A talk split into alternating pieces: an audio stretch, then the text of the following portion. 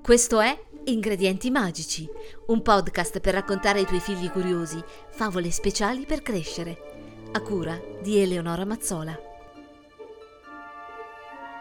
La storia del pisellino. C'era una volta, ed era davvero la prima volta, che da un lungo tavolo di legno di un palazzo reale un piccolo pisellino tondo e verde scivolava giù da una ciotola di metallo scuro e iniziava a rotolare sul pavimento della cucina.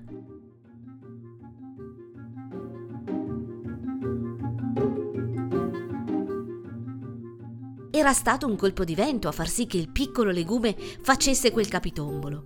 In realtà, però, e questo è un segreto, quel colpo di vento altro non era che il soffio di una strega un po' maldestra che voleva raffreddare una pozione magica che stava ribollendo dentro un enorme pentolone. La conoscevano tutti nel regno, la streganina, una strega buona ma davvero imbranata. Dove eravamo rimasti? Ah sì, un piccolo pisellino verde, rotondo e molto curioso, rotolando, rotolando, attraversò prima la cucina, poi un lungo corridoio dalle pareti rosse piene zeppe di quadri dalle cornici d'oro, poi un salone delle feste con un grandissimo lampadario di cristallo scintillante e finì poi di rotolare in una camera da letto. Aveva molta paura il piccolo pisellino. Si sarebbe mai fermato?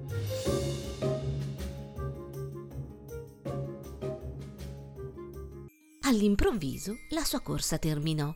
Il pisellino si domandò allora Ma dove sono finito? Sembra la camera reale questa. Guarda quanto oro.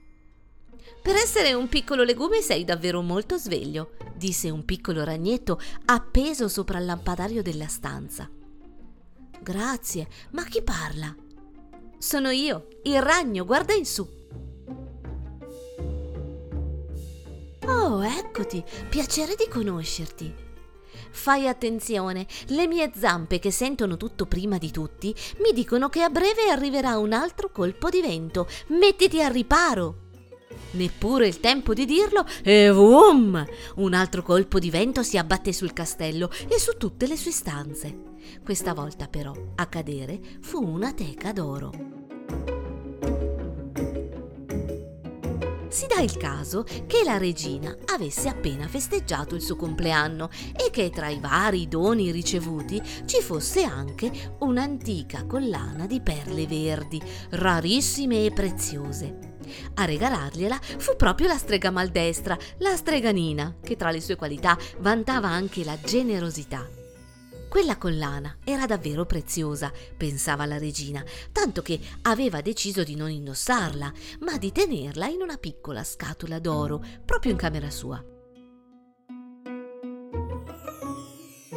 Il colpo di vento fu talmente forte che fece cadere la teca per terra e la collana che conteneva si spezzò.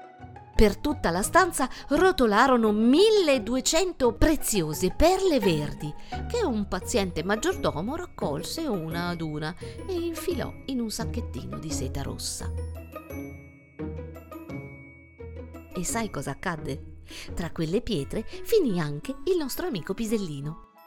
Se lo sapessero i miei amici sarebbero davvero invidiosi, si diceva, ma non sapeva cosa gli sarebbe accaduto di lì a poco.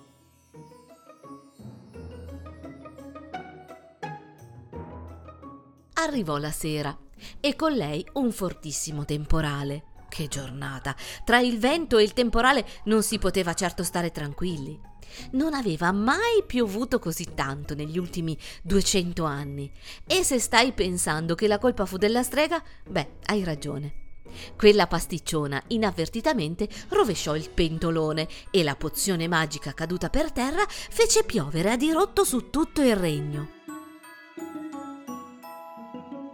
Mentre fulmini e saette battevano il cielo, al grande portone del palazzo reale arrivò una principessa senza ombrello, completamente zuppa d'acqua. Aprite, aprite, vi prego, sono una principessa, ospitatemi per carità. La principessa fu invitata ad entrare e a porgerle una coperta per riscaldarsi fu il figlio della regina, un giovane principe affascinante e molto gentile. La principessa e la famiglia reale cenarono insieme, ma quando fu l'ora di andare a dormire, la regina decise di mettere alla prova la giovane ragazza per capire se fosse davvero una principessa.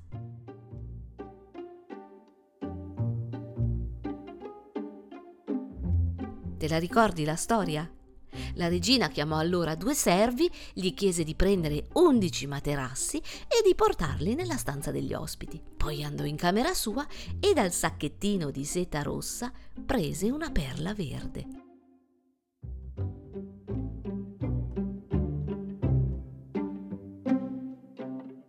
ma non si accorse che quella non era una perla, bensì il nostro amico Pisellino, che credette in quel momento di essere vicino all'incoronazione.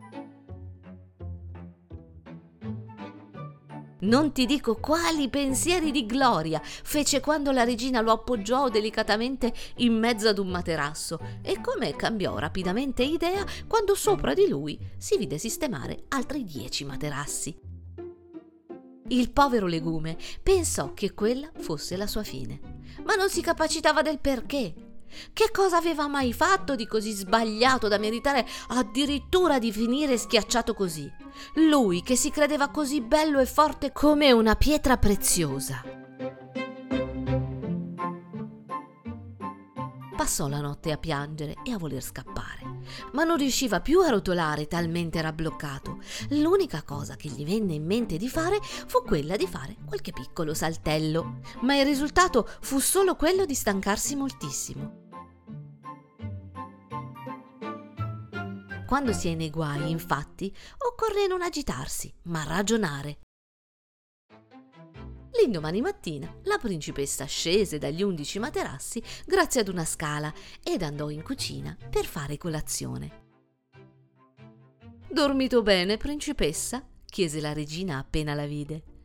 In realtà no, doveva esserci qualcosa sotto i materassi perché non ho chiuso occhio tutta la notte. La regina sorrise e si tranquillizzò all'istante. La giovane ragazza era davvero una principessa, dato che aveva tanta sensibilità da aver intuito che sotto i materassi ci fosse qualcosa. Sai già come andò a finire.